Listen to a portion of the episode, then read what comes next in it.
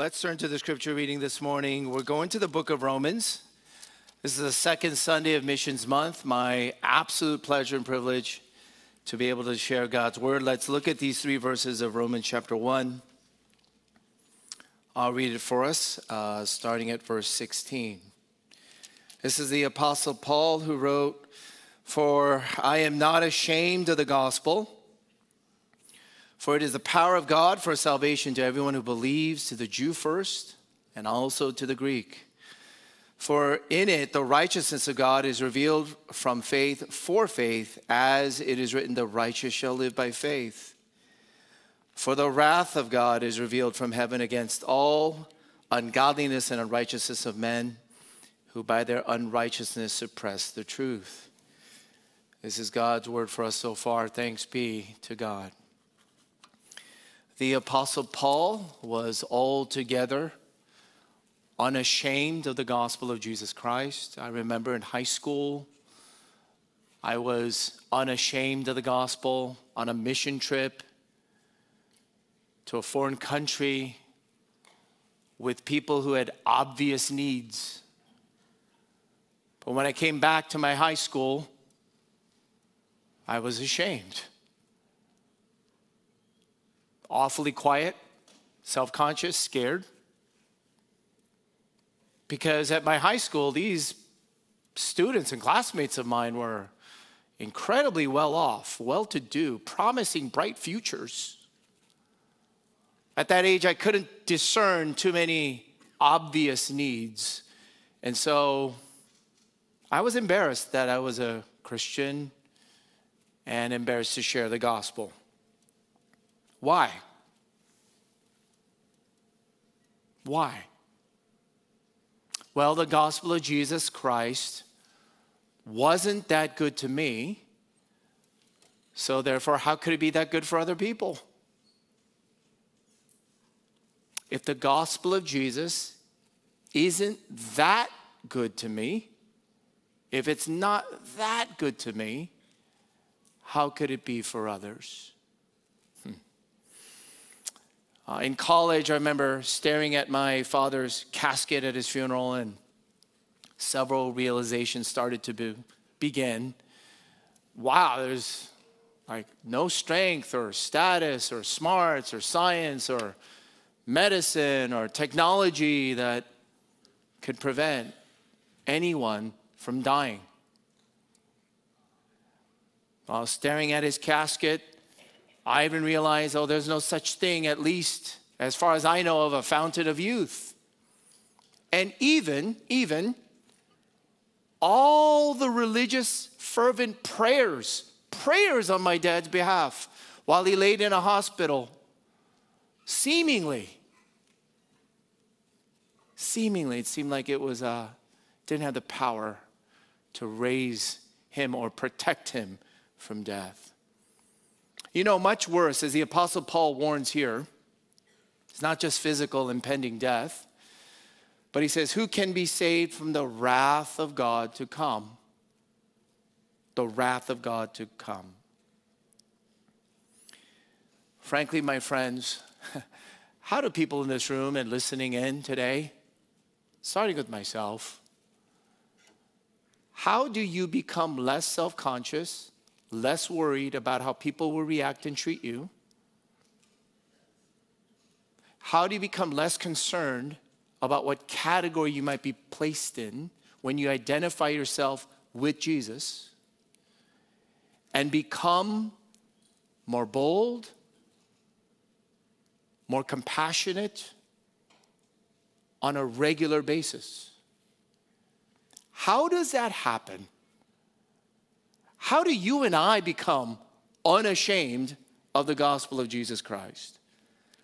Well, in Acts chapter 1, verse 8, as we, began Mission Month last week, and we went through an Acts sermon series, once again, here's the promise from Jesus himself.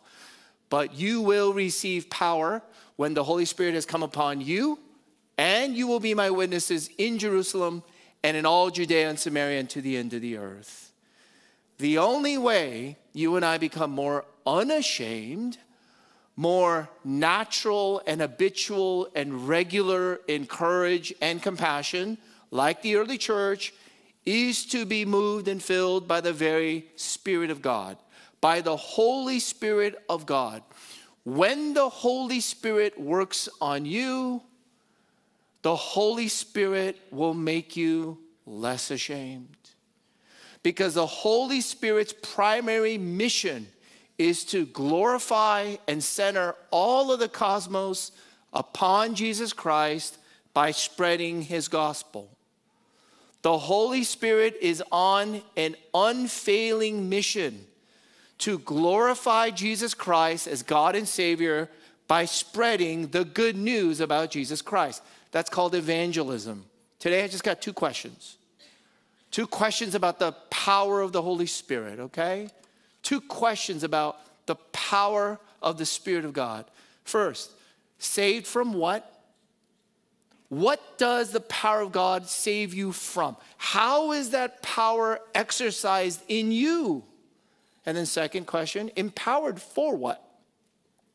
All right, two questions, two questions about the Spirit's power.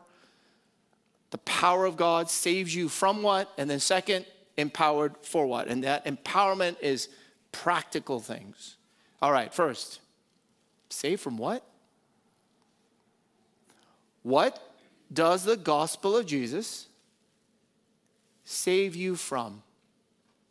And everyone you know, exactly, precisely, what does the gospel save you from?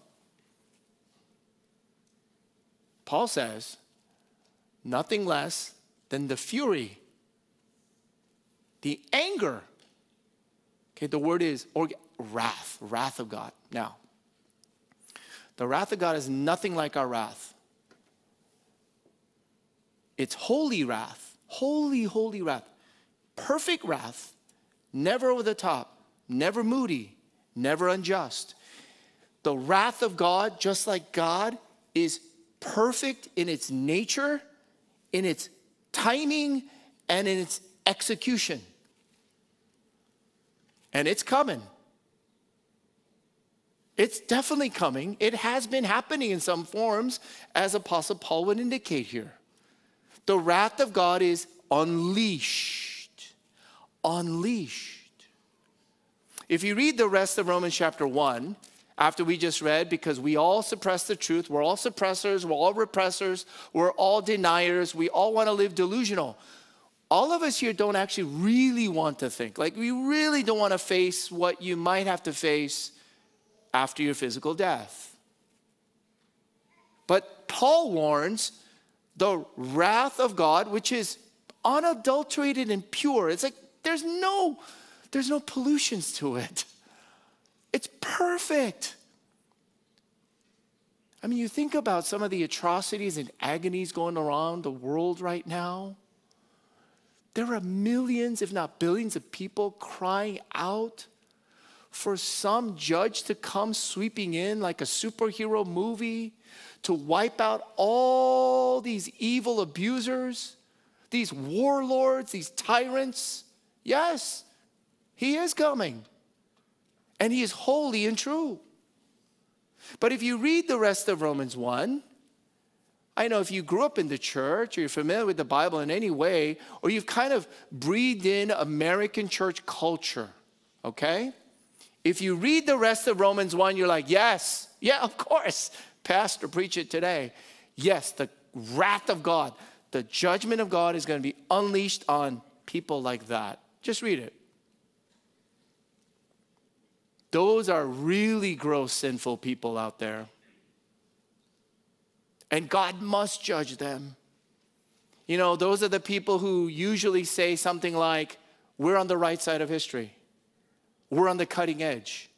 It used to be like that, but we now know what is righteous and good for us now. Ah, but I want you to know you and I have to be saved from the wrath of God that is unleashed against all Oh, don't, don't skip that little word there. All ungodliness and unrighteousness.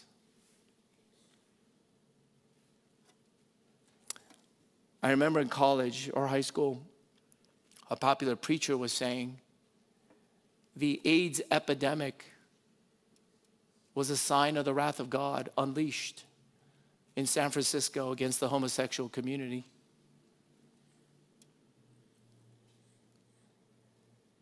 You know, there are a lot of people, even in this room, who think, well, of course, those people who always say, I'm on the right side of history, they should be judged.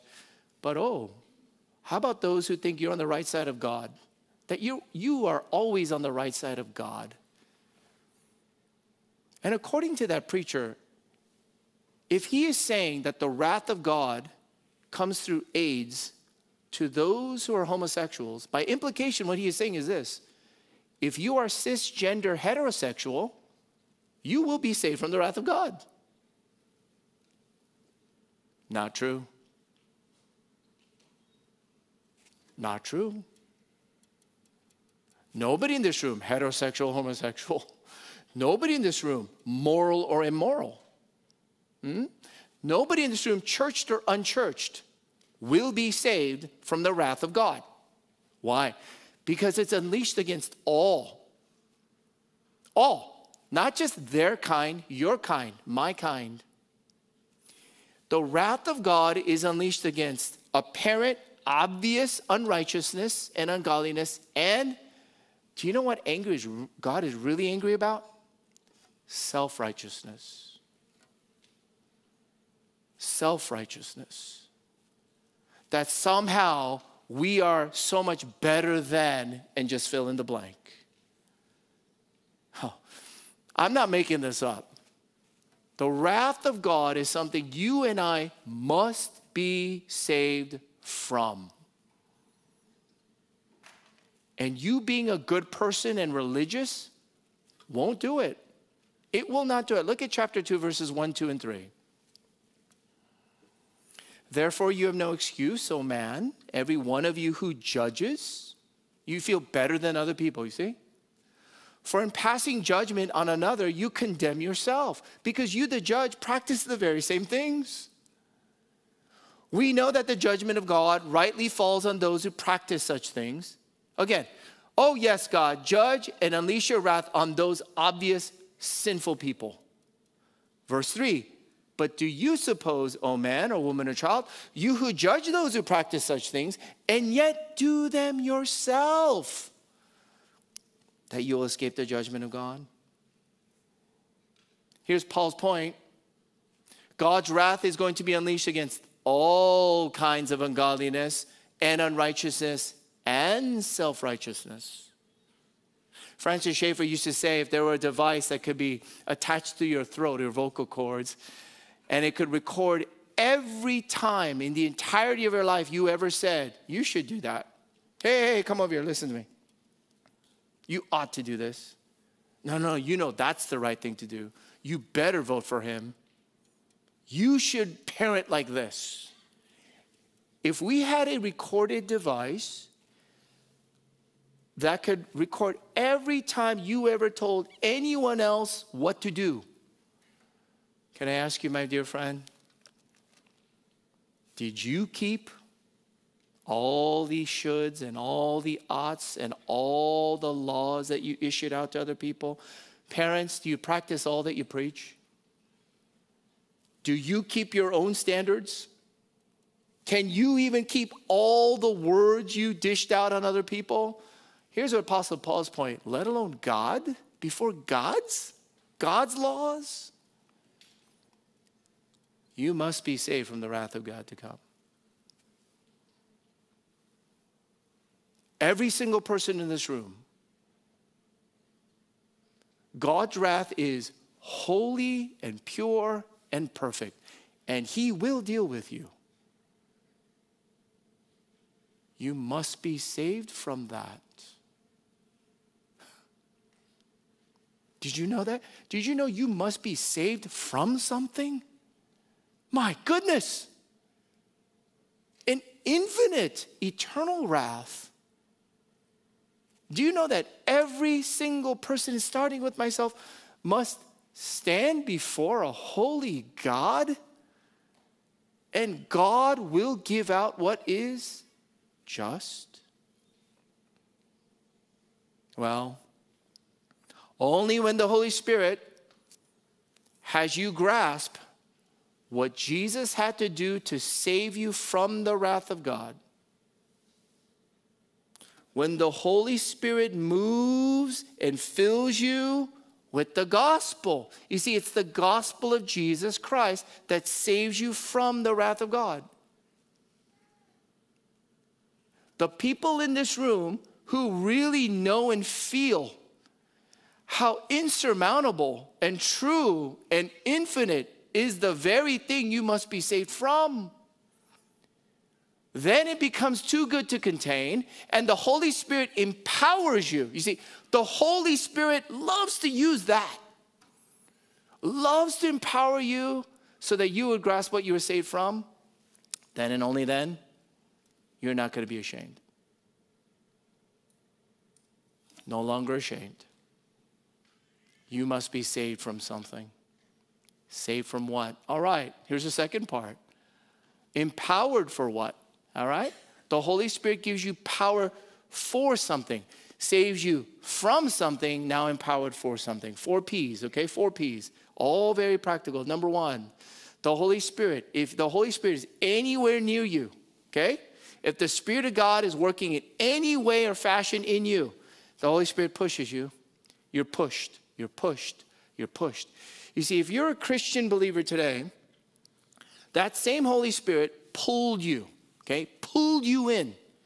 The Holy Spirit irresistibly calls and pulls people in to do what? To repent and believe in Jesus, to worship Jesus and follow Jesus. That is a miracle. Always a miracle. It could happen today. But the same Holy Spirit who pulls you in with the miracle pushes you out to invite other people to believe and follow Jesus. We heard from missionary Lloyd Kim last week. The Holy Spirit does trouble you, disturbs you, makes you uncomfortable. Maybe other times makes you so filled with compassion and joy and love that you are pushed out. I want you to take much heart and courage this day the Holy Spirit, if He is pushing you, pushing you, pushing you to glorify Jesus by sharing His gospel, if the Holy Spirit is the one pushing you, then you can rest assured it's the Holy Spirit that's going to do the persuading. He's going to close, He's going to be the convincer, He's going to be the one that completes it. It's not up to you. I know too many people who grew up in a church and say, well, you know, Pastor, I, I can't evangelize and talk about Jesus. I don't even know what the gospel is. I'm going to help you in about 10 minutes here. I don't know. They're going to have so many objections. There's so many questions. I don't know how to answer them. Okay, I get it. I'm not equipped to answer all those objections and questions. But here's the issue you have. But the Holy Spirit pushes you to do it. Do you really think the Holy Spirit in Acts chapter 1, verse 8, pushed the believers before, like only after they were ready to answer all the questions and objections? No, no, no, no. I know for some of you also, let's be honest. You don't want to speak of Jesus because of the way you act at those PTA meetings or on the sports field. Oh my goodness, some parents and other people in the stands like, you go to church, you're a Christian, really? You're concerned about that, or how you behave and function at the workplace. Friends, let me encourage you. Christian people before a non believing world, you do not have to be perfect. No one expects you to be, be, be perfect. But the Holy Spirit pushes you, pushes you, pushes you to progress and to be honest. Just to be honest. Well, I really messed up the other day. I really shouldn't have acted that way the other day. I'm so sorry. If the Holy Spirit is the one doing the pushing. Like the Holy Spirit is pushing me throughout this week to preach and tell you about Jesus. My ultimate hope and confidence is it's the same Holy Spirit that's going to do any work and persuade you. In a classic work, Evangelism, the Sovereignty of God, by J.F. Packer, here's his encouragement You are not wasting either your time or theirs. You have no reason to be ashamed of your message or half hearted and apologetic in delivering it. You have every reason to be bold and free and natural and hopeful of success. For God can give His truth effectiveness that you and I cannot give it. Thanks be to God. God can give it effectiveness that you and I cannot give it. Empowered for what? What does the Holy Spirit give you power for? He empowers you to be pushed. Listen, my friends, the next time you are pushed, I'm talking about an instinct, an impulse, a feeling, a desire. Can you please stop resisting that? Can you please stop shutting your mouth at that party or on the plane or at that school board meeting or on the soccer field? I dare you to obey it because that is how you grow, and you might just start feeling the power of the Holy Spirit. You just might start feeling the dynamic, growing power of the Spirit of God when you obey His push. You are pushed. You are pushed. Number two, number two, patience, patience. Pre COVID stat over 90% of Los Angelenos do not attend any one local church. Many people couldn't bear to step foot into a physical church. But I do know this of most everyone, all the more so post COVID. People are starving they are starving for real connection, for in person contact and care. We all are made and we long for authentic community. Ah, but here's what the Holy Spirit gives you, right? The fruit of the Holy Spirit love, joy, peace, patience. Patience. Let me ask you, my friends do you think our world is dying for loving, joyful, peaceful, and patient people? And when Christian people, empowered by the Holy Spirit, are after relationships, not results, please, I'm not talking about a project here. I'm talking about people you would love, whether they come to faith or not. And by the way, people can tell whether or not they're a project or a person you love. If the Holy Spirit gives you patience over time, that's actually how you best gain a credibility or influence or a hearing in the first place.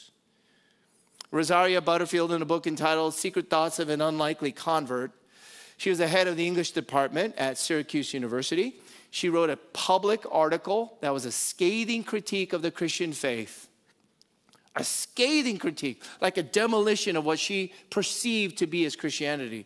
A lot of it is true. Well, of all the hate mail she received, one pastor responded to Rosaria graciously and hospitably. He actually invited her over to his home, and she dared to go, and she went and thought it would be the most awkward but easy thing to demolish the arguments of this evangelical reformed pastor, but that one dinner turned into months and months of just casual, regular conversation over a meal. And do you know what Rosaria concludes in the book? She was converted to Christian faith. Why? How? It was just gradual. It just took some time. And she felt there was a person who wanted to connect and love on her. Uh, Rico Tice, who wrote this material called Christianity Explored that I used to use, maybe I should bring it back someday. But here was his observation. The old models of knocking on a door, you know, those evangelists, you might know them as Mormons of the Church of the Latter day Saints. Hardly do you have Christians now doing this. That's good and bad. But the old models of knocking on a door became popular in part because they didn't require much time. For Americans, as far as I can observe, this is the biggest struggle. But if you are going to show that you care about relationships, not just responses, and you are there to listen, not lecture, all that requires time. All that requires time.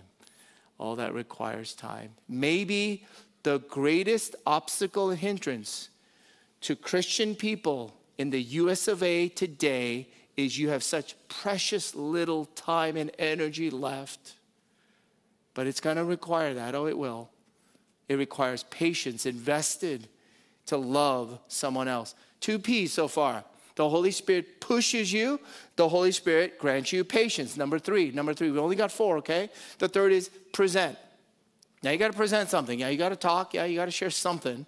There's got to be some content, some information sharing, some knowledge, all right, given to another person. Present the gospel personally. Present the gospel personally. You know, the more you love someone, the more you listen to someone, the more you learn from someone, the more you care about someone, the more you serve someone over time, you will become really good at discerning what that person's real dreams and needs are. And if you become good at understanding what that person is really all about or what the person really is hurting over, then you are better equipped to present the gospel of Jesus to that person's needs. Throughout the entirety of the Bible, it is marvelous that you can take the same gospel, the same content, it is not compromised, the same good news of who Jesus is and what he has done, but it is presented in different forms. There's varied presentations of it. Os Guinness, in one of his books, he said, Jesus never shared about himself the same way twice. Isn't that amazing? Jesus Christ himself didn't have like a cookie cutter program. Just go repeat that line. No, it might be helpful, but he never shared about himself the same way twice. Friends, friends, it's not hard. It's really not hard. It's really doable. What's most important is patience and love over time. If you care about someone, you will automatically know oh, this someone whom I love and been thinking about and spending time with, he or she needs to hear this about my Jesus. You know, last night, Sunny and I are going to become empty nesters. My youngest daughter came back from her college orientation was a sleepover on Friday to Saturday, and I asked her, Elizabeth, how was it? She goes, Dad, I'm sad to be home.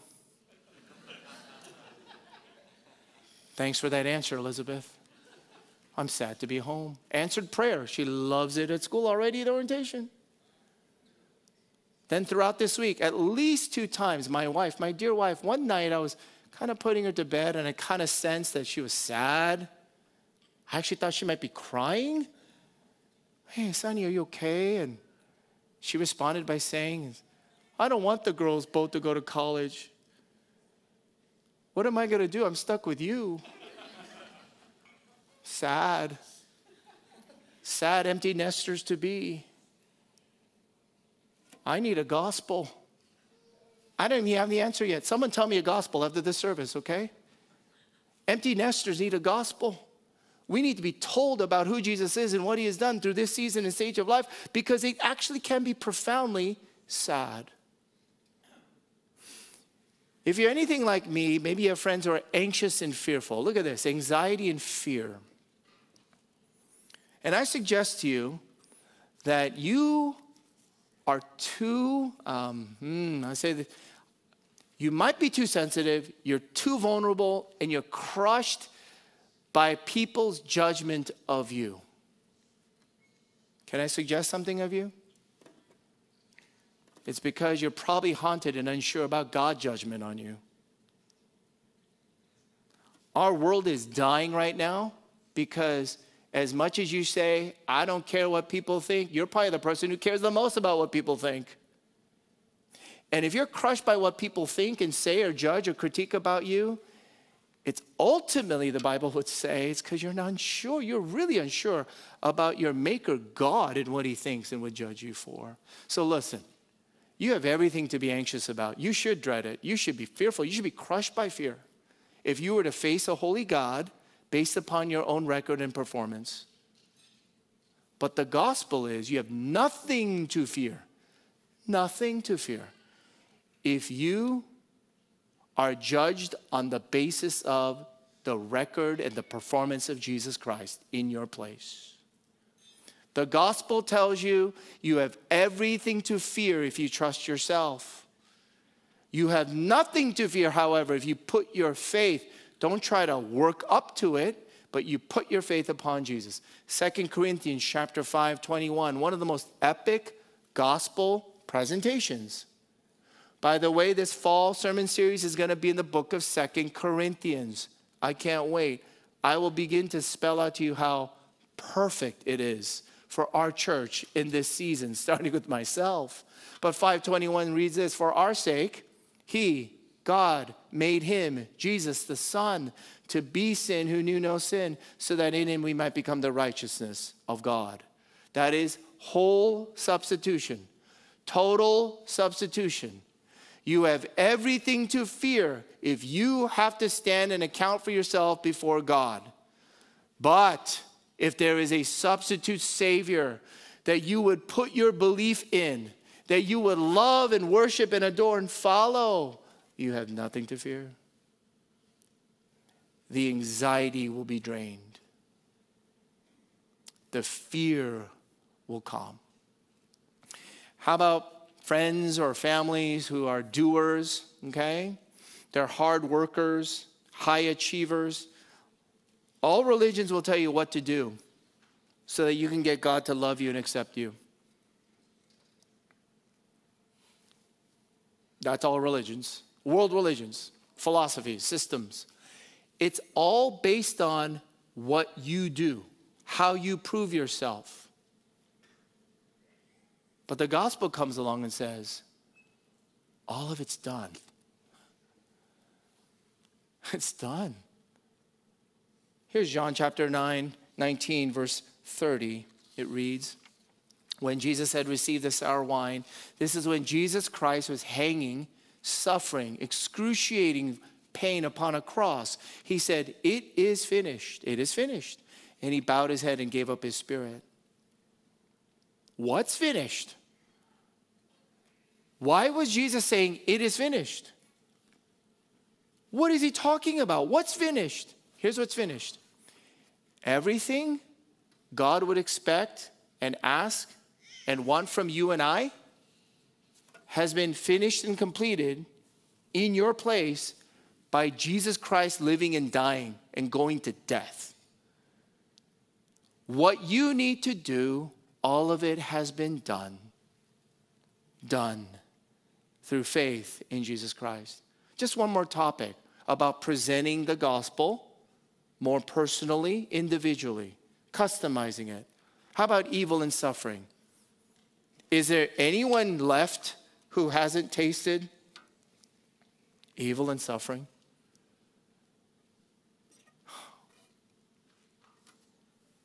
If you take ancient and modern worldviews, if you take ancient and modern and Eastern and Western philosophies and self help groups and religious studies on what you should do with suffering. It basically boils down to two camps. Two camps. Number one says this suffering is inevitable, just accept it, endure it, just grit your teeth and get through it. What's wrong with you? Be a strong person. That's one. Another worldview, another teaching is well, Make sure you avoid it, escape it, medicate yourself away from it, numb yourself away from it, numb yourself from it. It's one of those two. Evil and suffering is something either you grit yourself through, just barely make it through, or it's something entirely now in our culture and generation, avoid it. It's actually absurd that you should ever experience it and make sure that you have all kinds of safety nets and boundaries so you can never really have to go through it. But can I suggest something to you, my friends? If you buy into either worldview, if you buy into either kind of philosophy or religion, we all know this.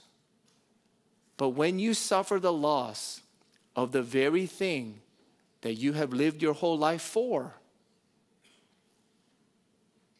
it's not livable. When evil and suffering comes to you and robs you of the very thing or person or goal that you've lived your whole life for, what then? Oh, here comes along the gospel of Jesus. Here comes the gospel of Jesus.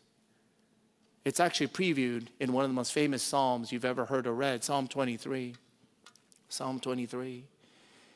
Verse 4 Even though I walk through the valley of the shadow of death, I will fear no evil, for you are with me. Your rod and your staff, they comfort me. Let me just stop there, verse 4. Tell me another God who comes and walks with you in the valley of the shadow of death. Most gods are immune. Most gods are not empathetic. Most gods don't ever become human. Tell me another God who bleeds. Tell me another God who cries. Tell me another God who goes through the valley that you're going through. In this psalm, David says, I know a God. I know a God who would walk with me, be with me in my greatest suffering. I'm going to skip to verse 6. Surely goodness and mercy shall follow me all the days of my life, and I shall dwell in the house of the Lord forever and ever and ever. My friends, this day, if you're going through evil and suffering, you're anxious and fearful. You're always anxious about how much you've done, and it's never good enough. It's never good enough. You're not sure if it's ever good enough, if you're ever, ever, ever good enough. Can you please hear me to uh, this day? There's a gospel for you the sweetest, life giving news for you. It's good, good news. There is someone that Jesus, that God sent in the person of his son Jesus, who would walk through the valley, but come out on the other side, be raised from death, so that into eternity future, look, you're suffering, egregious, horrible. Christianity never says minimize it, pretend it, never think it's that bad. No, no, no, that's not Christianity says. It's so realistic. However, it's limited, it is temporal, it is 90 years at best. But this psalm tells us God sent someone to walk with you, be with you, be all out for you in the valley of the shadow of death. You can fall into his arms when you cry and suffer so much. And then he's going to make verse 6 come true goodness and mercy. I'm not talking about a one to one compensation here anymore, guys. I'm talking about, this seems to me, goodness and mercy will so outdo. It's gonna blow all the compensations. It's forever. It's without end. It's all the days into your future. Your best days are ahead. If you have Jesus Christ walk with you, suffer with you, but redeem and liberate you one day from all evil and suffering, and it'll never touch you again. My friends, present the gospel present the gospel. People are dying for the gospel. I will die without the gospel. You have no hope to be saved from the wrath of God to come apart from the gospel of Jesus Christ. And when the Holy Spirit emblazons and fires and emboldens and empowers you with that same gospel, you will be pushed you will have patience. You can present the gospel a little better. Last thing, last thing. The Holy Spirit empowers you to pray. To pray. Every letter Apostle Paul ever wrote is riddled with requests for prayer.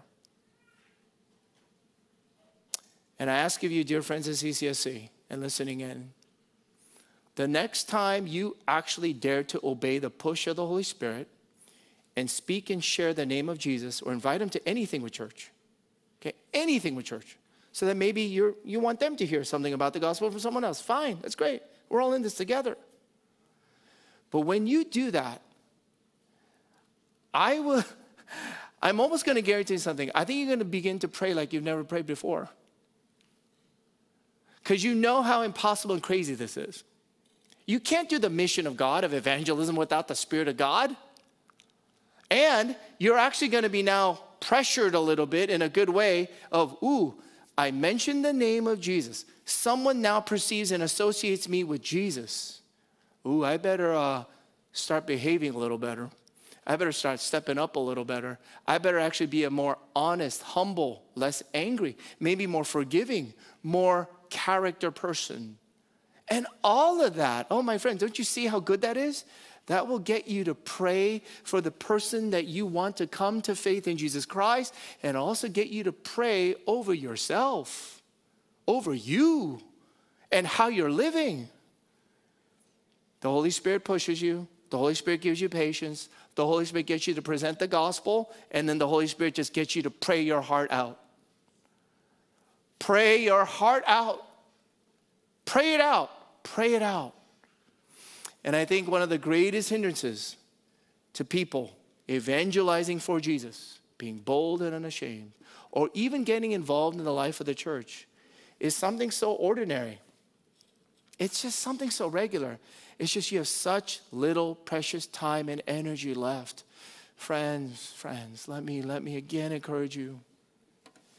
You are so overly exhausted. Your bodies are falling apart. Your hearts are like a nervous wreck. Your heads are spinning. Your kids are on like 10,000 activities every weekend.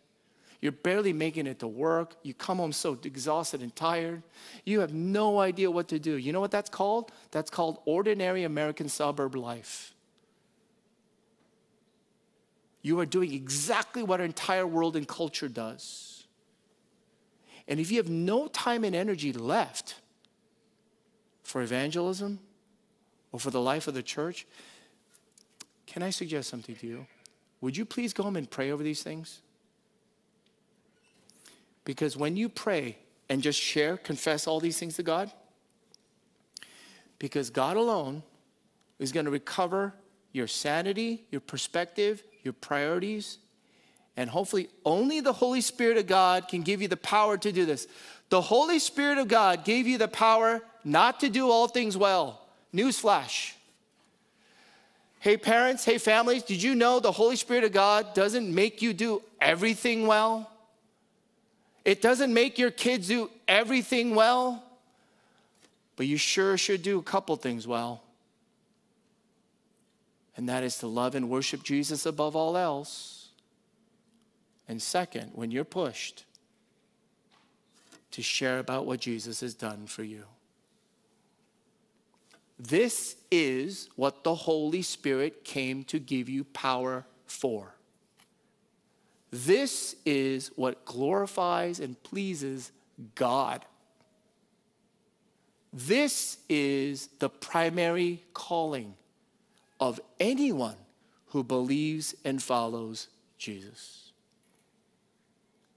And may the Holy Spirit empower you to all these ends. Let's pray. Father in heaven, Thank you for the power of your word and your spirit. Please clear us. Please navigate, lead us by the hand through all the muck and the excuses and fears and just straight disobedience at times. Push us, fill us with patience equip us and compel us with the gospel that people are dying for, starting with myself, and drive us into prayer. Drive us into prayer.